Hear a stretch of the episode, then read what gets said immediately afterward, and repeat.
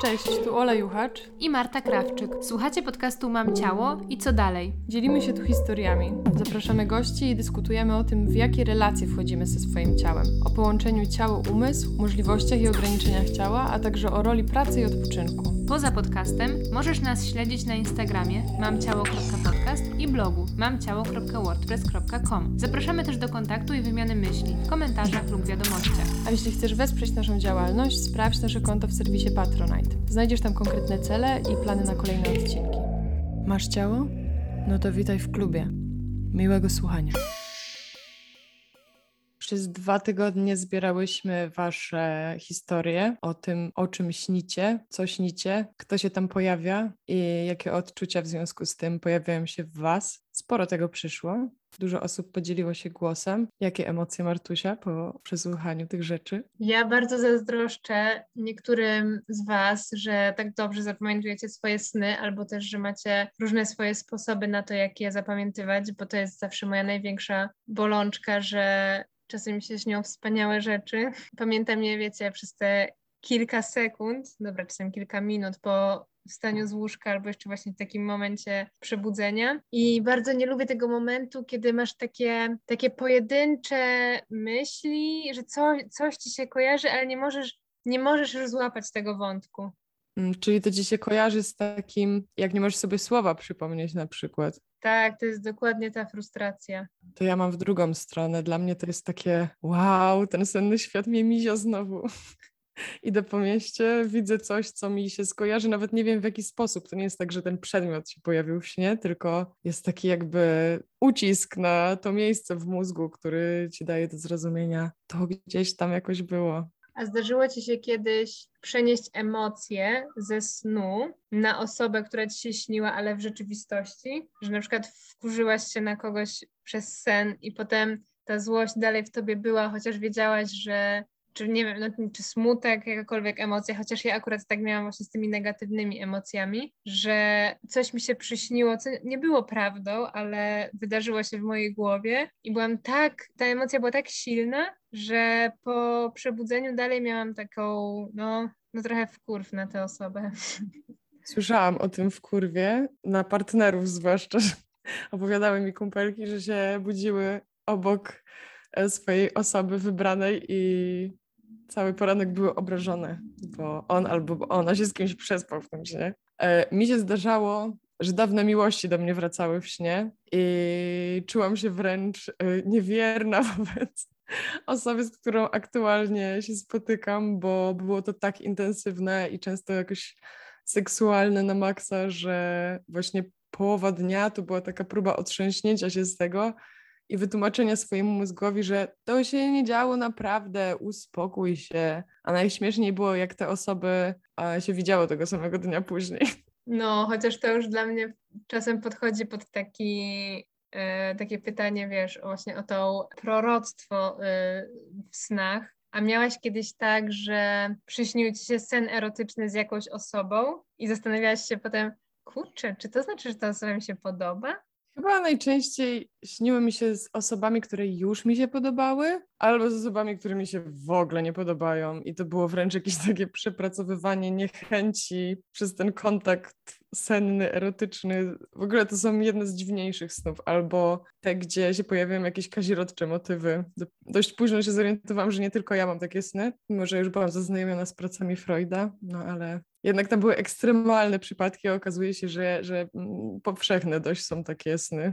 Ciekawe, że nikt do nas takiego nie wysłał. Hmm, no dobra, to może już nie przedłużając, e, przejdziemy do waszych historii, bo jest ich sporo i są super ciekawe i będziemy trochę komentować i wyciągać z nich wspólne treści. Trochę mi się to teraz skojarzyło jak ocenianie blogu. Dobra, najwyżej wytniemy chyba się. Nie, to co wycinać, to też jest jakiś, nie wiem, ten sam gatunek eskapizmu, nie? Czy tam śnienie, czy pisanie fanfików, które ktoś będzie oceniał. Och, my coś często, często zahaczamy o ten temat fandomów. Chyba trzeba o tym zrobić specjalny odcinek. Zrobimy, mamy całą jesień na to. Stoję przed blokiem mojej babci. Nagle widzę, jak w moją stronę biegnie rodzina, matka z wózkiem i cztery, trzy dzieci. Matka ma obłęd w oczach i rozczochrane włosy. Biegną prosto na mnie, ale w ostatniej chwili mnie mijają i udają się w stronę klatki schodowej. Goni ich kobieta z białkami zamiast oczu i mdło zielonej skórze. Nie ma nóg od kolan w dół i zmierzwione długie włosy. Biegnie prosto na mnie i mija w ostatniej chwili. Meksykańska rodzina zatrzymuje jej drzwi przed nosem. Zielona kobieta obraca się i idzie w moją stronę. Kilka kroków przede mną rzuca się na trawę krzyżem i umiera.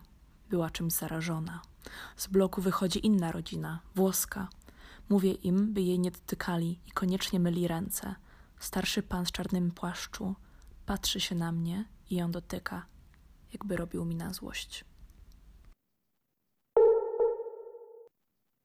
Była jesień. Jechałam razem z moją babcią rowerami przez las. Zatrzymałyśmy się przy dwóch zakonnicach, które pilnowały studni.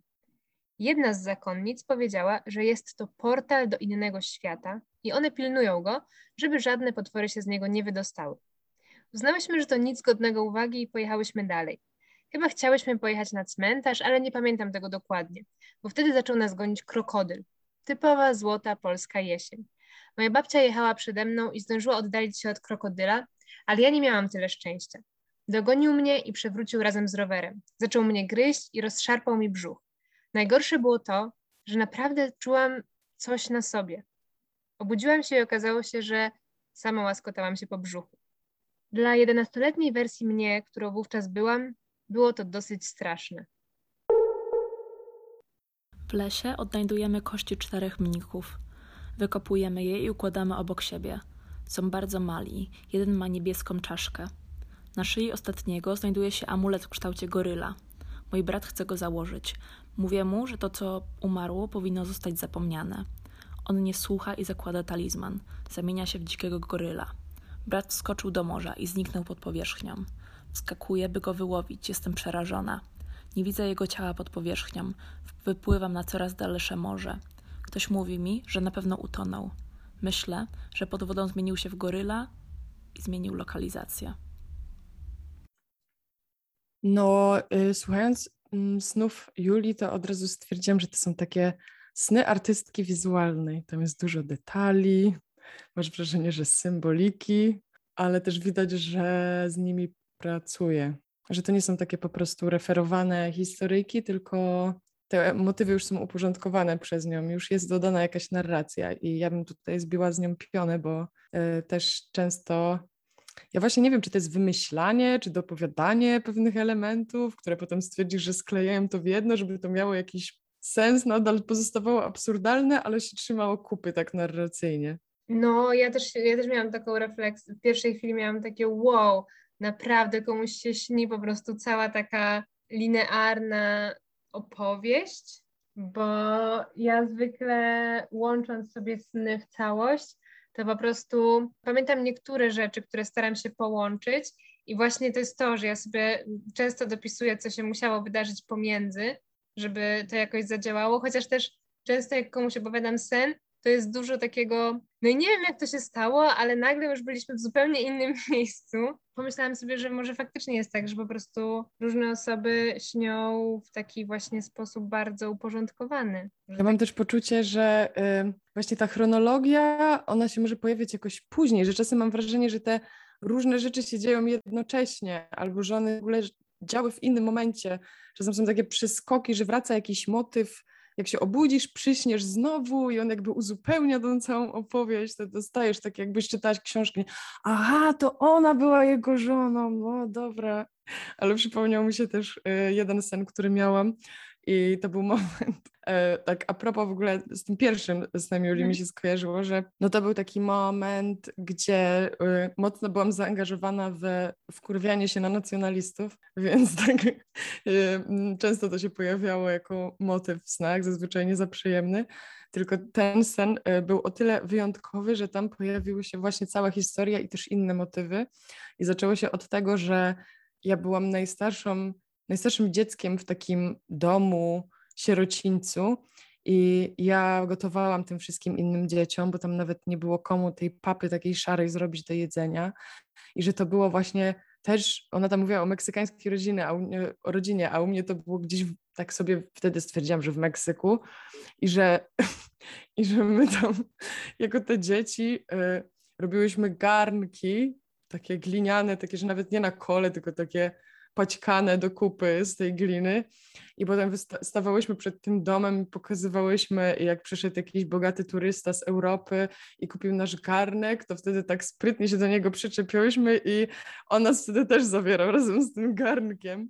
No i przyjechała w końcu taka rodzina z Niemiec i oni chcieli zabrać taką dziewczynkę, którą ja się tam zajmowałam i ja po prostu tak płakałam, tak płakałam, no musiałam się z tym pogodzić i wyszłam na podwórko, stwierdziłam, że rozwieszę pranie, ale jej już wieszam mój znajomy z ruchu anarchistycznego i powiedział, że musimy się zbroić i ustawić przed tym domem i będziemy się bić, bo już nadciągają szwadrony nacjonalistów i tylko tyle tam się tego pojawiło, więc jakby było wątkiem spinającym wiele snów, ale pojawiającym się zazwyczaj tak z dupy po prostu. Też sobie pomyślałam, że zazwyczaj te sny są, ja się tak brechtam cały czas, ale dlatego, że one są śmieszne przez to, że tam się pojawiają konkretne osoby i ta konkretna osoba wieszająca pranie jest dużo jakby śmieszniejsza przez kontekst tego, jak ją znamy, nie? No mnie to też, te trzy sny też miały dla mnie jakiś taki wspólny wymiar, w ogóle jakiejś takiej magii i te zakonnice i mnisi, że jakaś w ogóle ten temat, no w jednym jest, jest babcia i zakonnice, w drugim jest brat i mnisi, że jakoś te kwestie takie rodzinne i religijne, one często to jakoś tak ze sobą rezonują. No a z drugiej strony były te, zwier- no, w pierwszym, w pierwszym śnie może, no to była ta, ta, ta, ta choroba była jakimś takim e, wrogiem do pokonania, no ale to było ciekawe, że w tych dwóch pozostałych był krokodyl i goryl, że jakoś tak, że masz, masz rodzinę i masz, to, masz jakby tą bardzo ludzką postać świata, łącznie właśnie z religijnością ludzi i ten świat zwierząt, który jest jakiś taki bardzo, bardziej fizyczny niż e, duchowy i że to jakoś jest, jest jakimś takim zagrożeniem. Szczególnie no jak ja masz jedenaście tak... lat, to myślę, że mogą wchodzić takie motywy, nie? No ja od razu pomyślałam, że y, jeśli to nie jest stary sen, to chyba dalej pracują wspomnienia z dzieciństwa, mianowicie oglądanie Jumanji. Węgry. Wielkie zamglone jezioro przy schronisku. Ludzie z Węgrzy oprowadzają turystów, między innymi mnie. Pewien mężczyzna, rybak, powiedział mi, że zjadłam glon z magicznego jeziora i zmienię się w rusałkę. Wieśniacy wypędzają mnie z lądu do wody. Od teraz mogę tylko pływać. Pływam więc w drobnej rzece, połykam brudną wodę i wciągam glony. Odnajduję ogromny, butwiejący dom na wodzie.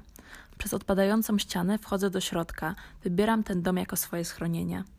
Eksploruję inne pokoje, jedne drzwi są przysłonięte szafą. Odsuwam ją i wchodzę do pokoju. Ta część domu jest ciepła i sucha. Odnajduję kuchnię, głodna i wyczerpana, garściami gryzę fioletowy, suchy chleb i sok pomarańczowy z lodówki. Wchodzi ten koleś z imprezy. Nie jest w ogóle zaskoczony moją osobą. Mówi, żebym się rozgościła. Razem protestujemy przed wieśniakami. Sprzeciwiamy się mojemu wygnaniu. Wyjmują widły i chcą nas skrzywdzić. Uciekamy na motorówce zrobionej z bagiennego drewna. On kieruje, ja trzymam go za szyję. On się uśmiecha. Wiem, że płyniemy, by zacząć lepsze życie. Odwraca się do mnie i mówi: jesteś wyjątkowa, wiesz? Wiem. Odpowiadam i płyniemy na szerokie wody. Włochy. Ruiny zamku zbudowanego z piaskowca. Zjawia się mój ojciec i tłumaczy, że mury tego zamku zaprojektował słynny włoski architekt i że za tydzień mury te zostaną ogłoszone ósmym cudem świata. To był bardzo wysoki mur, bardzo zniszczony, obłożony wyblakłymi płytkami w wielu kolorach, nic nadzwyczajnego. Nagle na górze na murze staje kobieta. Udaje, że walczy z wrogiem. Szybkie przybliżenie na jej stopę obsuwającą się z piaskowego muru. Spada jak szmaciana laleczka z nieświadomym wzrokiem. Zza zamku wyłania się ogromny czarny rycerz. Wyciąga w jej stronę palec i wtedy stałam się tą kobietą. Chwytam go za jego wielką dłoń. Patrząc na niego, czuć można bezgraniczne bezpieczeństwo, mądrość i uduchowienie. Jednak puszczam się jego palca i spadam w przepaść. W tym momencie zyskuję własną wolę.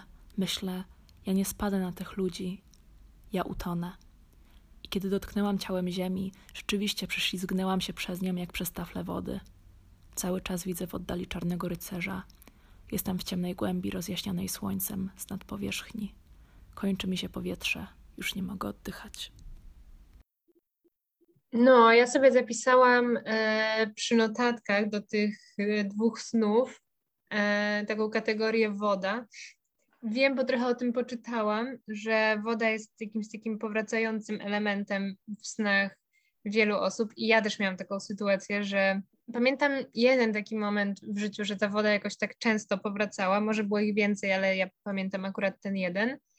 Raz przyśnił mi się taki sen, bardzo realistyczny, ale też czułam, że jakoś bardzo symboliczny, więc wtedy zaczęłam właśnie szukać y, znaczeń no, w bardzo profesjonalnych cennikach internetowych, o czym pewnie jeszcze porozmawiamy. No, oczywiście zinterpretowałam to sobie sama na własne potrzeby i na swój sposób, więc tak jak chciałam, ale ten sen polegał na tym, że byłam z grupką osób, w tym z osobą, z którą już nie utrzymywałam kontaktu wtedy, ale ciągle miałyśmy jakąś taką niewyjaśnioną sytuację, że ja jakoś to przeżywałam, że my już y, y, żyjemy sobie zupełnie osobno, ale poza tą osobą było więcej moich znajomych z oczywiście bardzo różnych momentów życia. To była totalnie randomowa ekipa i oni wszyscy kąpali się w wodzie, do której ja nie chciałam wejść, ale się zmusiłam. Ona była bardzo brudna, bardzo trudno się w niej pływało, była też głęboka i no ja też nie umiem pływać, więc, to, więc czułam ten sam strach, który czuję zwykle, jak e, jest już zbyt głęboko. Mm, i, I w ogóle ona była jakaś też taka bardzo gęsta. I teraz już nie pamiętam, jak to się stało, ale pamiętam, że jakoś tak, tak dużo siły wkładałam w to, żeby dopłynąć do jakiegoś brzegu, że nagle okazało się, że właściwie ta woda jest już zupełnie przezroczysta, że jesteśmy w czystym jakimś baseniku i że mamy właściwie nogi zanurzone tylko po kostki, że jest tak już właśnie super łatwo i przejrzyście i przyjemnie. I wtedy w ogóle otworzyły się drzwi, jakby przy tym basenie był taki hangar na ym, pociągi i wyjechała z niego lokomotywa, która tak jakby jechała, że, że tory też były zanurzone trochę w tej płytkiej wodzie i ja i ta osoba odskoczyłyśmy z toru, bo to było tak jakby miała nas przejechać ta lokomotywa i odskoczyłyśmy w dwie różne strony. I ona przejechała i ja wtedy się obudziłam też trochę z tego stresu, że Jezu, prawie mnie przejechała lokomotywa i to był taki, t- taki punkt do, do yy, wybudzenia się. No ale naprawdę miałam takie poczucie po tym śnie i wrażenie, że on, że jakoś było mi po nim lepiej. I serio, jak sobie zaczęłam właśnie czytać o znaczeniu wody, to oczywiście ona, to bardzo różne są znaczenia wody w śnie, w zależności od tego, czy ona płynie, czy jest stała. Ale właśnie było o tym, że jeżeli woda jest głęboka i brudna, to oznacza dużo problemów, a jak jest przejrzysta, to oznacza bardziej właśnie, jest pewnie łatwe do przewidzenia, e, jakąś taką sytuację, która jest łatwa do przejścia. Jakoś jeszcze z tymi torami, które nas podzieliły, jakoś tak mi to, no na chwilę po, poukładało sytuację. Jeżeli się śni woda, to śnią mi się akwaparki i teraz sobie myślę, że jest w tym jakaś próba obłaskawienia tego żywiołu. Że to ciekawe, że nie śnią mi się praktycznie takie otwarte zbiorniki i jakieś naturalne sytuacje. Ja się chyba z tą symboliką wody spotkałam w kontekście prac Maji Deren na studiach i um, to była taka eksperymentalna twórczyni filmowa, y, tworząca, żebym nie skłamała, świeżo po drugiej wojny, świat- wojnie światowej i była jedną z niewielu kobiet, które w ogóle wtedy się tym zajmowały, raczej byli tam mężczyźni. No i te jej prace były bardzo takie efemeryczne, jak ze snu wyjęte, bardzo osadzone w kon- koncepcji kobiecości yy, i wydaje mi się, że dalej są mocno inspirujące dla artystek, które się tym zajmują, bo jest jakiś taki ciekawy zwrot, że yy, rzeczy, które były traktowane jako esencjalistyczne, takie jakoś ograniczające kobiety, że jak się mówiło, że kobieta to woda, no to było, był jakiś taki rodzaj, e, przynajmniej w środowisku feministycznym, oburzenia, że nie można tak personali- personifikować zjawisk, to jedno, a dwa, że mówienie, że każda kobieta jest zmienna, płynna i w ogóle to, to duża generalizacja, a teraz jest jakaś taka próba odzyskiwania tej symboliki, zawsze mam pewien rodzaj zagubienia, czy to jest e, już zahaczające o jakieś takie neopogańskie podejście, czy e, jakaś chęć po prostu przerobienia tych symboli dla siebie, nie? Bo nie ma w tym nic złego, myślę, jak prywatnie czy tam artystycznie eksplorujemy jakiś temat i nie narzucamy e, tego, że to rozumienie jego jest wyłączne i że, że wszyscy mają się teraz z tym zgodzić. No to, to, to mnie bardzo tak zadziwiło w kontekście przemian e, tej symboliki i też to, że w ogóle już można mówić o całym takim nurcie hydrofeminizmu, który chce wskazać na tą, je, ym, na tą wspólnotę, którą woda buduje, takie pójście o krok dalej niż ekofeminizm, nie? Że wszyscy potrzebujemy wody, wszyscy ją mamy w organizmie i bez niej nie byłoby tak naprawdę nic na planecie. Teraz mi jakoś smutno, że tej wody w moich snach nie ma. Jest są wyspy otoczone wodą, więc ja się chyba próbuję jakoś izolować jednak.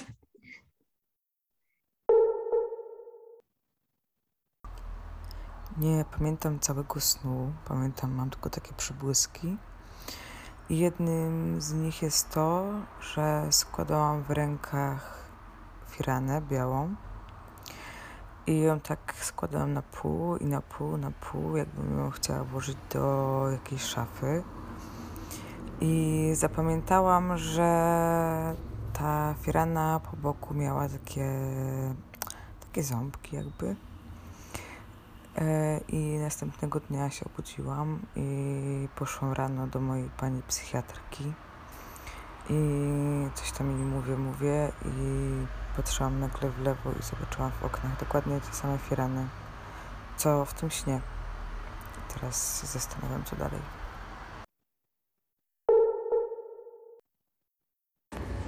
Cześć dziewczyny, nagrywam właśnie swoją opowieść dotyczącą snów. Mam nadzieję, że, coś, że to się nagra i że będzie mnie słychać i że nic się nie zepsuje, cytując yy, jeden z najpopularniejszych polskich memów. E, no więc sny towarzyszyły mi od yy, najwcześniejszych lat yy, i zawsze one miały wymiar yy, socjalny, yy, towarzyski. Znaczy często yy, będąc... Yy, podstawówce często przychodziło się do niej i interpretowało się to wspólnie z koleżankami i na podstawie tej interpretacji często y, wysnuwałyśmy daleko idące wnioski dotyczące tego, jak nam pójdzie sprawdzian albo kartkówka, albo czy dzisiaj baba z Gegry będzie pytać i tak dalej. Y, nie pamiętam dokładnie tak bardzo dokładnie treści snów z dzieciństwa. Pamiętam, że było kilka takich dyszkowych, takie, jeśli to byłyby filmy, to oceniłabym je na dziesięć na dziesięć na Filmwebie. Ale pamiętam, że zawsze miałam powtarzające się motywy w tych snach i były to e, motyw wypadających zębów w całości. To polegało na tym, że po prostu pewnego dnia budziłam się i nie miałam zębów. Wszystkie wypadały jeden po, po drugim. Wypadających włosów, e, tu sytuacja jest podobna i to praktycznie jest analogiczna historia i myślę, że dałoby się ją interpretować jakby w bardzo podobny sposób. Natomiast e, teraz e, jakby jestem wolna od takich powtarzających się motywów, natomiast często śnią mi się różne miasta, miasta, w których albo mieszkałam, albo chciałabym mieszkać. One nigdy nie wyglądają tak jak, miast, tak, jak te miasta wyglądają w rzeczywistości, natomiast ja śniąc wiem, że to jest to miasto. E, wiem, że to jest Paryż, chociaż to nie wygląda jak Paryż. E, wiem, że to jest e, Warszawa, chociaż nie ma to żadnych znamion Warszawy, którą znamy. Te miasta są jakby kompletnie oiryczne, mają pokręconą topografię, pokręt, e, wszystko jest tam większe, dłuższe, bardziej monumentalne, ale to zawsze są te same miasta i z- zawsze mnie ta senna topografia zastanawia i fascynuje jednocześnie i chciałabym, żeby ktoś odnalazł klucz do moich snów. Na pewno nie będą to e, portale typu Sennik coś tam, na które się wchodziło właśnie wtedy ze znajomymi e, i koleżankami z podstawówki i to były wspaniałe chwile, jak sobie pomyślę z perspektywy czasu, ponieważ E, pozwoliły nam e, w kolektywny sposób stać się interpreta- pop interpreto- impre- to jest bardzo trudne słowo, interpretatorkami naszych snów i myślę o tym teraz z dużą dozą nostalgii. Dzięki. Czy u Ciebie też się y, mówiło, że wypadające albo psujące się zęby to na chorobę? Na chorobę albo nawet na śmierć. No, u mnie nie było chyba aż takiego turpizmu w rodzinie, ale... ale nie wiem, nie wiem, czy to w rodzinie. U, u mnie, we, ja tak mówię. No, u mnie typowo w rodzinie. Pamiętam po prostu budzenie się w domu i mamę robiącą śniadanie i mówiącą, znowu mi się popsute zęby śniły. I znowu, że trzeba pozwonić po rodzinie.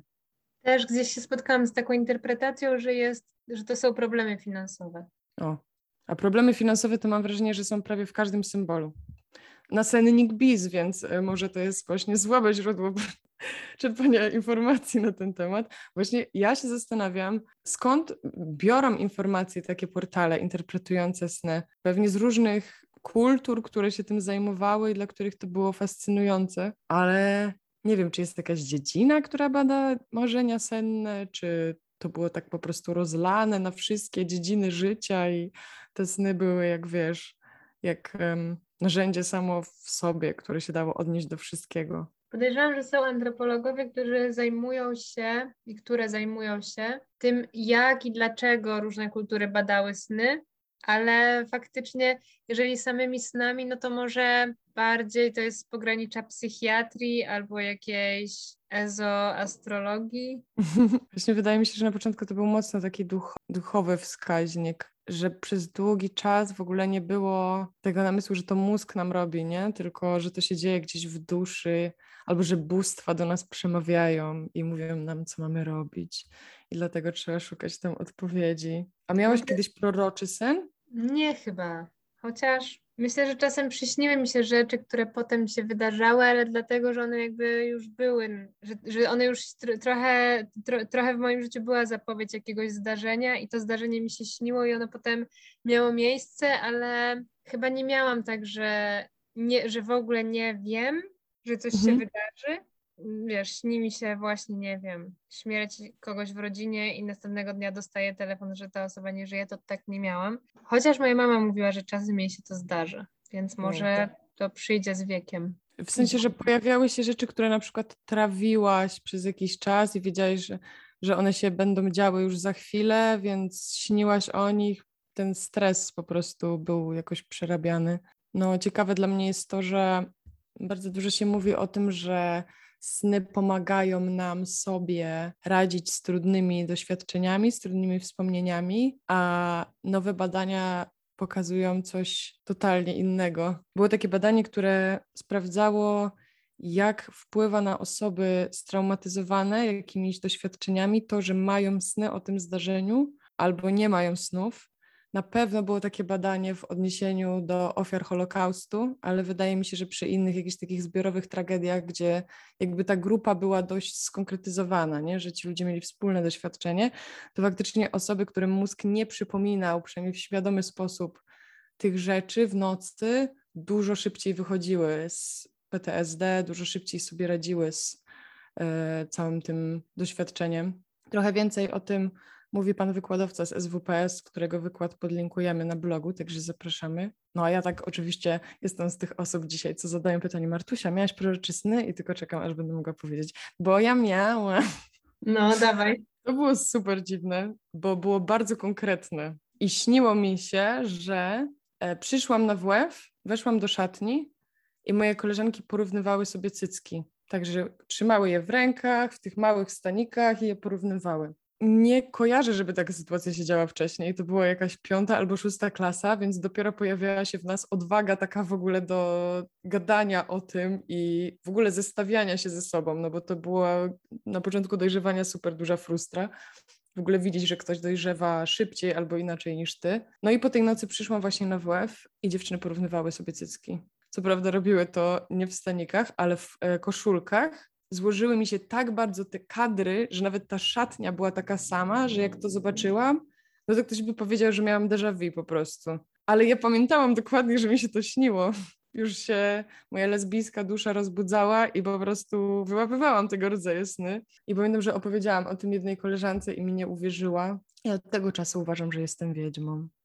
Myślę, że po prostu przez to, myślę, że mi się bardzo, bardzo, bardzo dużo rzeczy śni, to prawdopodobieństwo, że kiedyś to się pokryje z życiem, było spore. Mhm. Sny zaczęły mnie interesować w momencie, w którym, kiedy byłam na studiach, jedna z pań profesorek, którą bardzo szanowałam, opowiedziała, że od dawna zapisuje swoje sny i że jest to bardzo interesujące badawczo, bo wiele z tych snów się w jakiś sposób powtarza, powtarzają się pewne e, motywy, te sny są symboliczne i mają odniesienie do jej życia.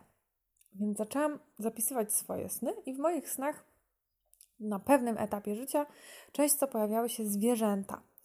I jednym z takich snów, który był dla mnie najgorszym snem e, w całym moim życiu, e, był sen, który miał miejsce w nocy. Wszystko działo się w domu moich rodziców, którzy mieszkają w bardzo e, ładnym, malowniczym e, miejscu. Tuż za domem znajduje się las i kiedy jest dzień, to wszystko jest super, ale jak jest noc, to jest tam ultra ciemno, gasną latarnie uliczne. Potrafi być naprawdę bardzo, bardzo ciemno. No, a właśnie w tym śnie było tak super ciemno. I ja byłam trzema postaciami naraz w tym śnie i tak jakby czułam świadomość tych trzech osób naraz. Byłam sobą na zewnątrz, sobą w środku domu, byłam tam sama i byłam też osobą, która nie wiem kim była, jakąś obcą postacią, ale miałam jej świadomość, która mnie obserwowała, była czarna, nieznajoma, dziwna i zaczynały mnie atakować e, różne zwierzęta z zewnątrz. Ja tak jakby obserwowałam swój strach. Będąc sobą na zewnątrz, obserwowałam swój strach osoby, która była wewnątrz domu. I w tym śnie pojawiły się takie zwierzęta jak wilk, zając, wąż, o ile dobrze pamiętam. I takie uczucia, które mi towarzyszyły w trakcie tego snu, to był właśnie na pewno strach, niepewność, jakieś obawy. I, i czułam taką atmosferę grozy, jakiejś yy, agresji właśnie płynącej od tych zwierząt i od tej obcej osoby. Pamiętam, że jak się obudziłam, to bardzo długo przeżywałam ten sen, ponieważ on też miał odniesienie do mojej sytuacji życiowej, która była dla mnie wówczas trudna. I tak, skoń- mój to był sen, który skończył się płaczem, ale już się nigdy nie powtórzył i nie wiem, czy tak naprawdę ten sen nie zakończył właśnie wątku zwierząt w moich snach. Ja się też zupełnie nie dziwię, dlaczego autorce snu o tej takiej dysocjacji tożsamości, że, że ją to przeraziło, bo myślę, że też tak sobie, wiesz, jak się, jakbym się obudziła rano po takim śnie, to totalnie też byłabym przerażona tym, że jakoś wydaje mi się to bardzo takie rzeczywiste, że może ci się to kiedyś zdarzyć w głowie, że się po prostu rozdziela twoja tożsamość i, two, i to, co myślisz sobie na, na różne osoby, którymi jednocześnie się czujesz, ale też nimi nie jesteś. Że jakieś takie właśnie psychodeliczne, schizofreniczne trochę motywy. Okej, okay, właśnie miałam pytać, czy chodzi ci o takie faktycznie y, osobowość wieloraka, bodajże to się nazywa, czy, czy bardziej coś takiego, że masz wiele zadań, masek i sfer życia, w których musisz być i one nie zawsze są spójne ze sobą. Tak, raczej miałam na myśli to pierwsze, chociaż myślę, że to drugie może być też bardzo frustrujące i no nie pomyślałam o tym takiej kategorii. Jak słuchałam tego snu, to miałam totalnie... Y- Widziałam taką scenerię, jaką ja miałam w swoim śnie z dzieciństwa, który ciągle się powtarzał i ja na etapie właśnie tego snu nauczyłam się wybudzać, także byłam w stanie, do teraz to umiem powiedzieć sobie, hej, to jest sen, obudź się i jakby czuję, że fizycznie muszę otworzyć oczy. Już mam coraz mniej koszmarów, z których muszę to robić, ale kiedyś było gęsto i właśnie tam też była chatka w lesie, tylko no spodziewam się, że... Dom jej rodziców jest większy niż ta chatka, w której ja byłam, bo ona była jak z takich radzieckich animacji, po prostu wyrąbana polana w lesie i postawiona chatka drewniana. I ja w niej właśnie siedziałam i patrzyłam na siebie ucieka- biegającą w kółko, uciekającą przed potworem. I nie mogłam nic zrobić, jakby utknęłam w tym domku. To nawet nie było to, że się bałam z niego wyjść, tylko nie mogłam w żaden sposób wpłynąć na tą sytuację. I po czasie sobie myślę, że jest w tym dużo takiego, no raz, że tej bezradności, ale potem zaczęłam sobie to interpretować od tej strony takiego spojrzenia z boku, że jest wiele rzeczy, które nas tłamszą przez to, że za bardzo wchodzimy z nimi w relacje i za bardzo się angażujemy w te myśli, które po prostu infekują nam rozumienie rzeczywistości wokół. Zdaję sobie sprawę z tego, że gadam, jakbym wyszła z seansu medytacji, ale mocno staram się tego uczyć właśnie, żeby tym myślom nie dawać się odwładnąć, tylko bycie pod kontrolą po prostu. I, i ta kontrola się pojawia w momencie, w którym się odpuszcza, a nie w którym ma się wrażenie, że zawsze je można zmienić i skontrolować. Tak, faktycznie, żeby wyjść z takiego kołowrotku, jak taki chomik, no nie? Tak, tak. W kółeczku. I faktycznie też to, że no to, to jest chyba faktycznie mocno przerażające w snach, że jeżeli nie masz tej zdolności obudzenia się, to że jesteś w pułapce i nie wiadomo, kiedy z niej wyjdziesz. I w tym śnie tak. Nie zawsze wiesz, że śnisz. No. Myślę, że potrzeba interpretowania snów jest silniejsza od nas, że, że to jest też na, że na, na tyle ten cały proces snu jest poza naszą świadomością i tak bardzo go nie kontrolujemy. Wiem, że są osoby, które się tego uczą, ale większość z nas jednak zapada w ten moment odcięcia. I nie wiem, czy to jest właśnie taka, taka niepewność związana z tym, że na chwilę przestajemy mieć kontrolę nad swoim ciałem i umysłem, który staramy się jakoś jednak cały, cały czas śledzić to co, to, co myślimy i mówimy i robimy. Ale, na, no, ale jest coś takiego, że tak, że, ta, że, że bardzo chcesz wiedzieć, co to może oznaczać, jakie to nam daje wskazówki, a myślę sobie a propos tego, co powiedziałaś, że osoby, które przeżyły jakąś traumę, szybciej z niej wychodzą, jeśli im się to nie śni, to myślę, że to też może być bardzo mocno związane z tym, jak w ogóle ludzie sobie e, radzą na co dzień z różnymi kwestiami, to znaczy jeżeli ktoś jest typem takiego analityka, ale jednak takiego overthinkingującego wszystko, no to pewnie automatycznie myśli o tym bardzo dużo w ogóle yy, i także przed snem, bo to są też te momenty, kiedy zapadasz, zapadasz w śnienie, no ale też czasem, wydaje mi się, że ja czasem myślę sobie o rzeczach, które wiadomo, albo mnie stresują i trochę nad tym nie mam kontroli, ale też jeżeli mam taki dobry mood, to myślę sobie o rzeczach, które mi sprawiają przyjemność, trochę, nie wiem, chcąc, żeby one mi się przyśniły, albo po prostu to jest taki moment, że łóżeczko, poduszeczka, kołderka, no to pomyślmy sobie o czymś miłym jeszcze do tego obrazka. Mm, więc to też wydaje się jakoś naturalne, że te myśli dalej, dalej są. To znaczy, jeżeli my ich nie odpuszczamy w ciągu dnia, no to one nas nie odpuszczają w ciągu nocy po prostu.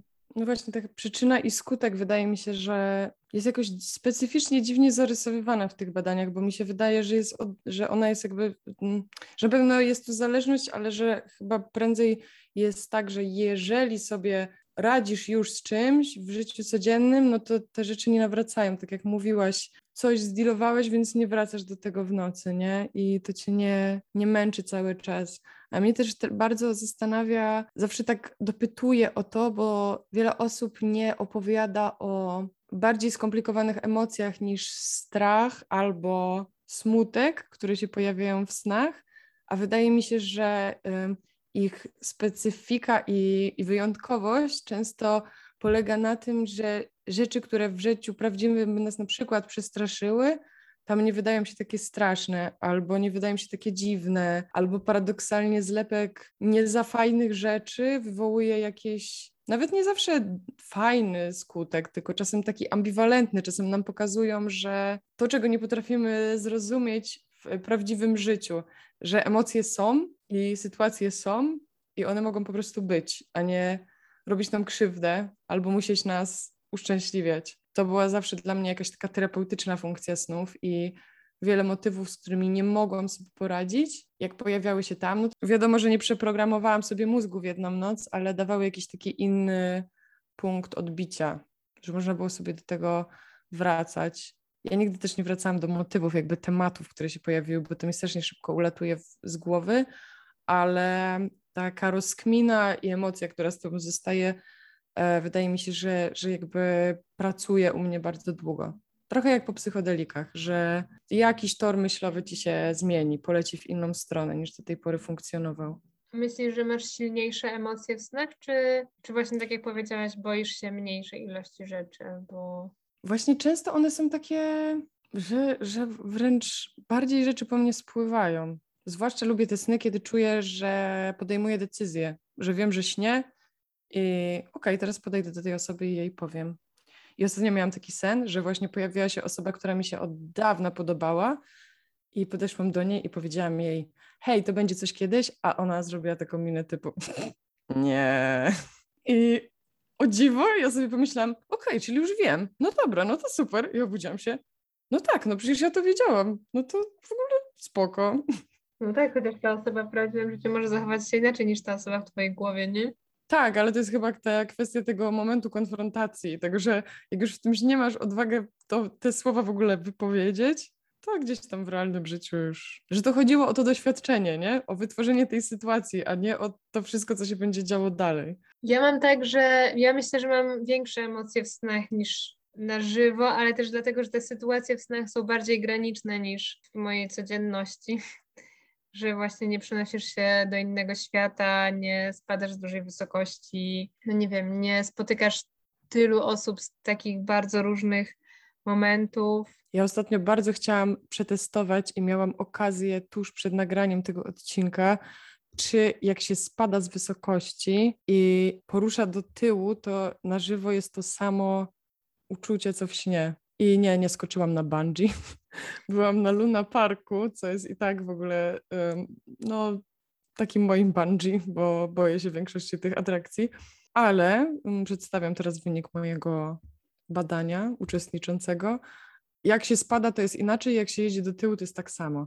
Takie przedstawiam wyniki. Jestem ciekawa, jak to u innych wygląda. Jak się jedzie do tyłu. No ja często mam takie właśnie, bo mi się też często śnią aquaparki i lunaparki, więc ja często mam to takie uczucie szarpnięcia do tyłu. Też mi się często je, y, śni jechanie samochodem, to jest w ogóle, to jest klasyk sen u mnie, że kradnę ojcu kluczyki do auta i jadę jego autem i wjeżdżam do stawu albo się rozwalam, a kiedyś ukradłam mu tira, rozwaliłam się tym tirem w takim magazynie jakiegoś makro albo innego. Tylko nigdy tam nie ma jakby wypadku, tragedii, mnie nic nie boli, po prostu jest to takie pff, kreskówkowe i ja wychodzę z tego i jest wszystko git. Mhm. Próbowałaś to kiedyś interpretować? No, bf, miałam wypadek samochodowy, więc myślę, że to może być to. No właśnie, myślę, że tam może być dużo, dużo powodów, dlaczego to się tak dzieje. Dlaczego kradniesz ojcu samochód, no? Myślę, że od razu mi się to układa w jakąś taką całość. Ej, ale te sny zaczęły mi się śnić przed tym wypadkiem. To jest w ogóle jakieś najwcześniejsze, to miałam w takim wczesnym dzieciństwie. Więc może to już były wtedy prorocze, a teraz przerabiam, widzisz. Dwa w jednym, jak szampon fa. A jeszcze mnie w ogóle zainteresowała ta rzecz, o której Ola mówiła w śnie, mianowicie o tym wspólnotowym interpretowaniu snów i dzieleniu się nimi. Um, wydaje mi się, że to jest w ogóle jakiś taki pierwszy sygnał wielkiej chęci grzebania w kreatywności. Zanim jeszcze zacznie się robić coś typu pisać, rysować, tworzyć, to, to gadanie o snach często jest y, takim punktem zaczepienia z osobami, dla których też to jest istotne. Też bardzo pozazdrościłam Oli tego momentu, bo ja nie przypominam sobie y, takiej otwartości z koleżankami w podstawówce, ale myślę, że teraz to jakoś nadrabiam i teraz te, roz, te rozmowy o snach są dosyć obecne w moim i naszym kręgu. Ja zawsze bombardowałam y, współlokatorki, z którymi mieszkałam, bo najbardziej lubiłam właśnie opowiadać te sny. Teraz żałuję, że nie robiłam tego, co robi nasza kolejna słuchaczka, czyli nie nagrywałam tych snów, bo głos tuż po spaniu jest niesamowity. I może teraz posłuchajcie próbki od Marty. Śniło mi się, że łaziłam jakoś sama po mieście. Ale jakbym siłą woli się kontaktowała z ludźmi, z moimi przyjaciółmi w innych krajach, głównie tymi z Polski. I, i w jakimś momencie i były tak z, z dwoma os- dwie osoby się tak kręciły po, po świecie ze mną w, tej, w tym samym miejscu. I chodziło o to, że miałam jakieś siły, że się mogłam kontaktować z duchami, ale nie do końca wiedziałam po co i jakimi. I na przykład Jak, się, jak zamknęłam oczy i zamknęłam pięści i się bardzo skupiłam, to mogłam, mogłam przywołać tak, żeby mi coś powiedział nawet. Cały czas ktoś tam był i ja mówiłam właśnie tym dwóm osobom, które, że ja muszę, że jest jakby dzień duchów tam i że ja muszę się zamknąć w sobie i je przywołać i wtedy one one są dostępne jakby i, i że jeżeli się bardziej przycisnę, to mogę, mogę wybrać, wyciągnąć z nim któregoś, żeby ze mną porozmawiał, a potem zamknął, zamknąć ten wymiar tak, żebym żeby znowu nie było żadnych duchów na świecie. I to było wszystko ciężkie. Próbowałam to zrobić i, i zrobiłam. Jechałam tramwajem i w tramwaju był w środku taki bagażnik jak w autokarach na wycieczce. I oglądałam pary. I oni byli kochankami. Mieli, oni we dwójkę mieli inne tam rodziny czy partnerów. W każdym razie słuchałam ich rozmowy. I mega ich nie obchodziło, czy o, ktoś ich zobaczy, czy nie. To znaczy mieli takie podejście, o już bez przesady, machnąć ręką. I stwierdzili, że wyjdą na tym samym przystanku i nawet nie przez różne drzwi. Ja się strasznie zdenerwowałam, że mogliby mieć choć tyle szacunku, żeby, żeby chociaż próbować się z tym kryć. I chyba nawet ich, im to im, za nimi powiedziałam, ale nie pamiętam, czy ktoś zwrócił uwagę na moje sapanie. Potem zeszłam, wyszłam na przystanku i chciałam znaleźć ten taki zapasowy bagaż, który tam wieźliśmy z jakimiś zapasowymi rzeczami. Coś typu apteczka, ale tam pamiętam, że była karimata i takie rzeczy. W każdym razie ważne i ja miałam to mieć właśnie. No ale nie było, bo ktoś to sobie zabrał. Pamiętam, że złożyczyłam, że taki to jest świat. Tutaj baba z typem normalnie nawet się nie kryją ze zdradzaniem rodziny. Ktoś mi ktoś zabiera, nawet nie mi, tylko ogólnie to był jakiś, to był nieprzypisany bagaż, ale on miał tam być i go nie ma. Ogólnie to był Był słoneczny sen. Było bardzo duże słońce. Tramwaj jechał gdzieś przy Radogoszczu, przy moim gimnazjum i gdzieś tam przy takim stromym trawniku jak przy gimnazjum. My się wysiedliśmy i szukałam tego bagażu. Brechtamy tutaj. Bo to jest piękne, że te sny są takie nieociosane po prostu. Gadasz tak, jak pamiętasz, bez ładu i składu, a jednocześnie takie głębokie przemyślenia. No mnie to wiele bardziej właśnie do tej, do, do tego typu pamiętania snów, w sensie, że one są takie, że nie, że właśnie trochę nie wiesz, jak to się stało i po co to było, ale właśnie z drugiej strony pamiętasz takie motywy bardzo wyraźnie i właśnie też, bar, te, też mam podobnie z tymi emocjami, o czym rozmawiałyśmy wcześniej, że ja totalnie znam właśnie tą emocję, że jesteś bardzo zła na to, że ten świat tak wygląda i że ci ludzie tak się zachowują i że też bym to silnie przeżywała, to albo jakąś inną sytuację, ale totalnie kumam ten jeszcze wkurw, który tam zostaje po obudzeniu. No, yy, ja chyba najbardziej przeżywam tego typu sny, jak robi to ktoś mi bliski i mam taki nawracający sen z moją mamą i siostrą, które siedzą przy stole i ja wchodzę na przykład do kuchni albo do pokoju, a one tak ciągle jakby kontynuując to, co robią, typu obierają ziemniaki, po prostu odwracają głowy w moją stronę, tak mnie mierzą od góry do dołu i robią tylko takie no, ciekawe. I ja próbuję od nich wyciągnąć, że jakby co jest, jakby o co chodzi. No, z tobą to tak zawsze. I cały czas wrzucają mi takie teksty, gdzie ja po prostu zaczynam płakać, złościć się, rzucać przedmiotami i nic, niewzruszone kompletnie. Więc takie frakcje mnie najbardziej walą po kostkach. Ale muszę przyznać, że Marta mnie bardzo zainspirowała do spróbowania też nagrywać właśnie te sny, bo ja często mam tak, że się obudzę i piszę ludziom tekstowo, jak mi się przyśnili, że dla nich specjalnie, wiesz, taka laurka w postaci hej, śniłaś mi się dzisiaj, że rzucałaś we mnie płytami, C D i one nie pękały, tylko się przyklejały i wisiały na mnie wszystkie i tak poszłam do szkoły, tego typu. E, tak a propos tego, że jak ktoś konkretny się pojawia w snach, to nagle są jakieś takie ciekawsze. Mnie się niedawno śniło, że się spotkałyśmy i ty prowadziłaś rower, ale nie miałaś jednego buta i szłaś na, z jedną stopą na boso. Ojej. Ja się zorientowałam po długiej drodze, że tak jest. Ale mówiłaś, że spoko, już dawno go zgubiłaś, więc już się przyzwyczaiłaś, że chodzisz z jednym. Taki połowiczny zen. Mam nadzieję, że w kolejnym śnie będę kontynuować swoją drogę proroka kryształowej ścieżki. Mamy jeszcze jeden, jedno nagranie od Marty, bo dostałyśmy ich sporo, ale no wiadomo, że mamy ograniczony czas inte- antenowy i tutaj płynnie przejdziemy do tematu pojawiania się. Ejku, tutaj to się wszystko pomieszało. Ja już byłam dorosła, ale to była impreza no jakby w sali w podstawówce. To nie do końca była ta sala. Ja...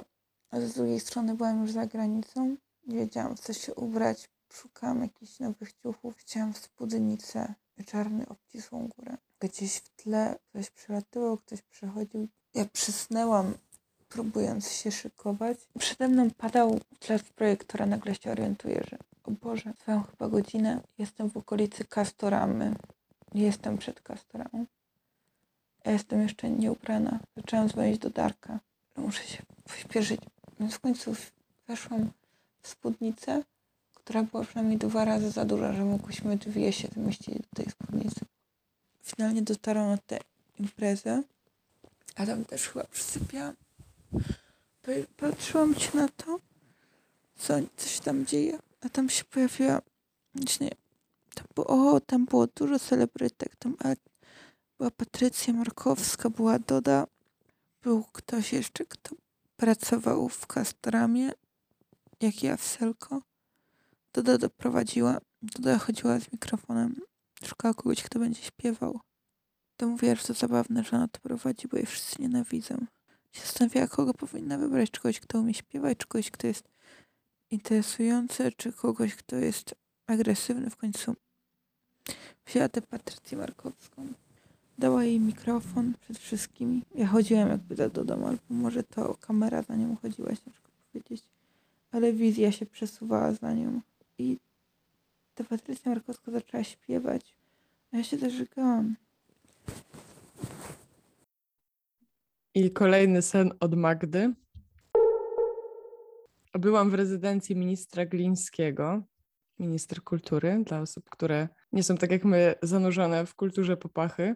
Nad jeziorem dzieły się tam dziwne rzeczy. Na przykład był czarny koleś, który leżał i się masturbował. Aż przyszedł Gliński i tamten musiał przestać, a potem różni artyści mieli dawać występy o długości minuty, maks kilku minut. I ja zaczęłam krzyczeć i śpiewać i krzyczeć, że jest chujem i że go nienawidzę i tak dalej. On słuchał i mu się podobało. Była też Aleks Siksy i pływałyśmy razem w jeziorze, aż nagle z tego jeziora zaczęli wychodzić żołnierze, jakby cała armia ludzi. Więc uciekłam stamtąd i nagle znalazłam się w środku miasta, a to miasto było średniowieczne, na ulicy rozrzucone siano, konie, ludzie w tanich, takich ciuchach jak z obrazów Vermeera. Bardzo mi się podoba, że na ulicy jest rozrzucone siano i konie. A poza tym znowu motyw miasta, to już się powtarzało. Gdzieś to wojsko, nie wiem, u mnie to są nacki, ale wydaje mi się, że ogólnie takie zagrożenie militarne też się dość często pojawia ludziom w snach. Że niby wyszliśmy z tej zimnej wojny, ale ciągle wszyscy mają poczucie, że zaraz coś może pierdolnąć. Chyba będziemy musiały dać do tego y, odcinka oznaczenie o przekleństwach, bo dużo ich dzisiaj, tyle emocji. To też nam się pojawi, pojawił już wątek średniowieczny z rycerzem i zamkiem. Tak, i jeszcze jest jezioro, więc woda znowu. No kurde, Magda nam zebrała po prostu tutaj toposy od innych osób. Jakby, co z tymi celebrytami? Ja się zastanawiam, albo ze znanymi osobami, czy to jest tak, że newsy tak bardzo na nas wpływają, mimo że e, nie mamy świadomości tego? No bo raczej, no obstawiam, że osoby, które nam wysłały te mm, sny, to nie są osoby, które siedzą w świecie seriali albo po prostu żyją życiem celebrytów, czy nawet interesują się aż tak bardzo poczynaniami pana ministra Glińskiego. Przynajmniej nie w tym sezonie. Ja miałam kiedyś tak, to, to wydarzyło się naprawdę, to nie jest sen akurat, że stałam na światłach i to było takie dosyć krótkie, niewielkie przejście, więc dobrze widziałam osobę po drugiej stronie ulicy. I pomyślałam, kurde, znam skądś tego typa. Skąd ja go znam? Skąd my się znamy? No muszę sobie przypomnieć, zanim się spotkamy w tym przejściu i będzie sobie trzeba powiedzieć cześć, no bo no tak głupio powiedzieć, jak się kogoś nie pamięta, no ale na pewno znam tą twarz. I teraz niestety już nie pamiętam, jaki to był aktor, ale to był jakiś super popularny polski aktor, którego ja nie rozpoznałam jako tego aktora, tylko po prostu był tak zakodowany w mojej głowie, że byłam pewna, że po prostu my się znamy. Więc tak sobie myślę, że może na tej zasadzie trochę działa nasz, ta nasza pamięć. Zapamiętujemy obrazkowo ludzi, których znamy i ludzi, których obserwujemy w różnych mediach. I potem nasz mózg to wszystko e, łączy w jedno, ale ciekawe jest to, że w sumie my w tych snach często wiemy, że to są popularne osoby. To znaczy wiemy, że to jest minister Gliński, a nie kolega, który wygląda jak minister Gliński. Albo ta Doda, też ciekawe, że jej w tym śnie wszyscy nienawidzą. No i kolejną dosyć zabawną sytuacją jest ta Patrycja Markowska, która chyba nie jest też... Właśnie, gdyby to była Ewelina Flinta, nie? Ile razy się słuchało, żałuję, ale Patrycja Markowska? No ciekawe. No albo Aleks Siksy, no to też jest, rozumiem, trochę częściej się może pojawiać jakoś w, nie w na, naszej bańce akurat, ale w... doniesieniach w social mediach, więc to też jest też ciekawe. Że... Taką osobę możesz chcieć mieć w snach, bo jak ja bym miała Patrycję Markowską, to... A teraz sobie pomyślałam o takiej opcji, która mi się zdarza namiętnie, że sklejają się dwie osoby, że ktoś ma nie, wygląd nie. Glińskiego, ale jest moim kolegą z podstawówki i gada do mnie jak on, albo że... I to jest mega dziwne, bo to mam wrażenie, że to tak faluje, że raz ta osoba jest tą, a raz drugą osobą, w zależności od tego, co robimy razem albo w jakiej przestrzeni jesteśmy, to się jakby zmienia. I to nie jest nawet tak, że ona zmienia wygląd. Zastanawiam się, czy inne osoby też tak mają, że wiedzą, że z kimś przebywają w tym śnie, a niekoniecznie jest jakby taka figuratywna reprezentacja tej osoby, że jest jakby taka obecność jej. Mi się raz śniło, że spotkałam w śnie chłopaka, który mi się bardzo podobał i że w tym śnie zostaliśmy parą i on wyglądał zupełnie jak nikt, kogo znam. Ale miałam jakieś takie potem po obudzeniu bardzo silne wrażenie, że, to, że, że, ja, że ja znam tą osobę, tylko nie wiedziałam kim, jakby kto to był w tym śnie, ale że, że to była jakaś realna postać, którą ja właśnie ubrałam w kogoś innego, kogo w ogóle nigdy w życiu nie widziałam. Jakiś tak totalnie był y, randomowym człowiekiem. No i długo się zastanawiałam, kim była ta postać w moim śnie, ale nie doszłam do tego. A Też potem tak... zapomniałam. A, teraz sobie przypomniałam i znowu będzie mnie to męczyć. Też tak miałam z y, jedną dziewczyną, ale pamiętam, że to było totalnie, że to było jakieś takie przekliknięcie w mojej głowie w ogóle, że ten sen odblokował mi to, że zaczęły mi się bardzo podobać, że tak powiem, biuściaste i dupiaste dziewczyny, że po prostu przyśniła mi się tak atrakcyjna osoba z figurą większą niż szczupła, no... Że, że to był jakiś przełom, przełom w, moim, w mojej karierze obserwatorki ludzkich ciał. Kurde, no to jak już jesteśmy może przy takich tematach trochę romantyczno-miłosnych, ale też bardzo cielesnych, no to może to jest moment, żeby przejść do bardzo ważnego punktu w sennych marzeniach, który e, chyba szczególnie jakoś e, budzi u nas potrzebę interpretacji, w sensie u, u każdej i każdego z nas, czyli erotyczny. Mm. I takich też, takie też dostałyśmy dwa. Śnił mi się ogród botaniczny, który wyglądał jak kilkupiętrowe muzeum połączone ze szklarnią. W szklanych witrynach na poduszkach z mchu eksponowane były pastelowe, dziwnokształtne kwiaty, które wyglądały jak silikonowe zabawki erotyczne z długimi, włosowatymi wypustkami. Spacerowałam w tym ogrodzie, dotykając tych kwiatów, ich wypustek, zastanawiając się, co to za przedziwne kwiaty i sprawdzając, jakie uczucie zostawiają na przedramieniu. Miałam wielką ochotę gładzić nimi całe ciało, ale otaczali mnie inni zwiedzający. Jestem przystojnym, umięśnionym brunetem. Czekam pod wysokim wieżowcem na dziewczynę, chyba na seksworkerkę. Jest to wielka aglomeracja, być może Tokio. Przychodzi do mnie piękna blondynka i prowadzi za rękę do wejścia. Nie mam prawie kontroli nad swoim ciałem, jakbym była pod wpływem narkotyków. Jestem podniecona. Wiem, że mam penisa, odbyt i pochwę. Nie jestem pewna piersi. Przechodzimy przez ochronę i bramki wykrywające metal. Dziewczyna wita się z ochroniarzami całuskiem. Ma kwiat we włosach. Lilię. Wchodzimy po schodach. Zielone ściany. Na jednym ze schodów siedzi około czterdziestoletni Azjata i nie zwraca na mnie uwagi. Wychodzimy na tym piętrze i ciągle się na niego obracam. Idzie za mną. Mam ochotę uprawiać z nim seks. Jestem wilgotna. To był chyba plan seksworkerki, z którą byłam, bo zniknęła. Azjata wepchnął mnie do zielonego pokoju i odpiął rozporek. Ja upadłam na kolana i poczułam dwa penisy wchodzące w moją waginę i odbyt. Mój członek był bardzo twardy i wilgotny. No dobra, po tym to na pewno musimy oznaczyć powyżej lat osiemnastu. No w ogóle ten sen brzmi totalnie jak e, kawałek scenariusza z azjatyckiego kina. Mhm.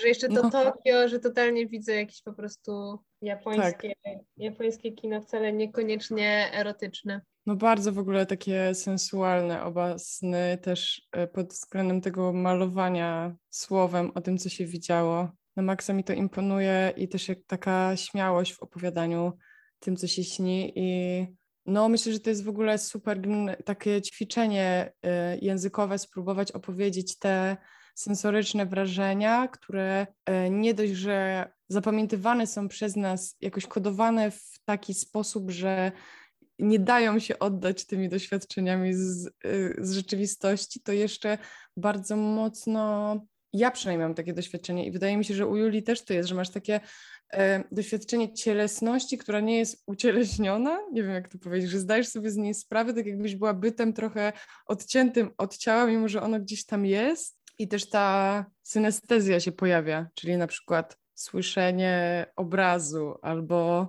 dotykanie zapachu. No. Tak. I y, dlatego też jakoś, y, mimo że ten pierwszy sen, który przeczytałam, nie jest jakoś taki bardzo, y, znaczy one są zupełnie, zupełnie różne, to jednak ja właśnie w tym, w tym pierwszym też, może też dlatego, że pojawiało się, y, pojawia się to wspomnienie y, zabawek erotycznych, ale on też właśnie przez taką swoją sensualność i dotykanie ciała, y, myślę, że m- też może budzić w osobie śniącej właśnie takie bardzo erotyczne doświadczenia i doznania. Ja miałam kiedyś taki sen, w ogóle jeden z najpiękniejszych w moim życiu. Śniły mi się tylko kolory i dźwięki. Po pierwsze były takie bardzo, wszystko było takie miękkie i przyjemne i przyjazne i ja po prostu sobie tak, nawet, nawet nie byłam chyba sobą do końca, nie, nie czułam w ogóle swojego ciała, a z drugiej strony czułam bardzo mocno, że dotykają mnie właśnie te barwy i, i muzyka. To było mega super i bardzo takie odprężające. Brzmi dobrze, no. Ja mam taki powtarzający się sen, że jest ten moment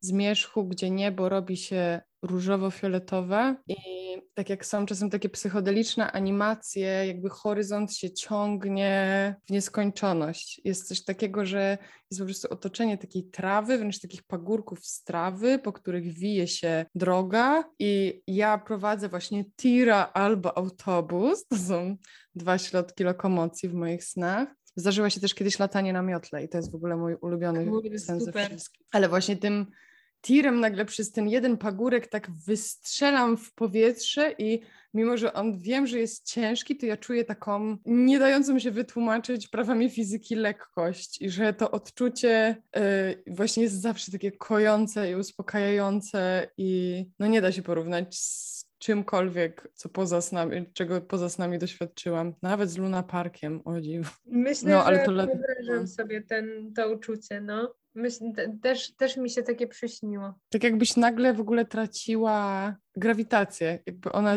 no właśnie, może jakbyśmy zaczęły latać w kosmos, to byśmy mogły to do czegoś przyłożyć, ale bardzo to lubię w snach właśnie, że można doświadczyć rzeczy, których nigdy w życiu nie doświadczysz i nawet nie miałabyś ochoty tego robić. To jest chyba najfajniejsza rzecz i e, gdybym nie bała się eksperymentów e, z, mózgam, z mózgiem swoim, to myślę, że bawiłabym się bardziej w świadome śnienie, bo dostrzegam tam takie potencjały yy, zdejmujące frustry, że się wszystkiego w życiu nie zrobi, nie?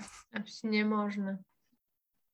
W jednym snów, ze snów też się pojawił ten wątek z, yy, snów śnie, o, że zasnęłam i obudziłam się po jakimś czasie i to jest jedno, że jakby mm, zastanawiam się, na ile to jest sprzężone z tym, że faktycznie wybudzamy się i wracamy z powrotem do tego samego snu, ale są też te takie sny, gdzie śni ci się coś strasznego i potem śni ci się, że się budzisz, jesteś w swoim pokoju, a potem zaczyna się śnić coś jeszcze bardziej strasznego i dopiero po tym się budzisz. To jest taki motyw też, mam wrażenie, filmowy bardzo, że jak chce się namieszać widzowi, to się to wkłada, ale Ciekawe, czy tutaj mózg właśnie próbuje się wybudzić, ale nie może jeszcze i dopiero jak przejdzie sobie tą fazę, to daje radę. No jeszcze bardzo mało wiemy o tym, co tam się dzieje pod czerepem. Ja kiedyś miałam taką wiksę właśnie po takich snach, że może to, że ja się budzę rano, to też jest sen. I że co jeżeli obudzę się za dziesięć lat w moim śnie, a to się okaże, że to był sen i że będę w innym życiu niż to, do którego się przyzwyczaiłam.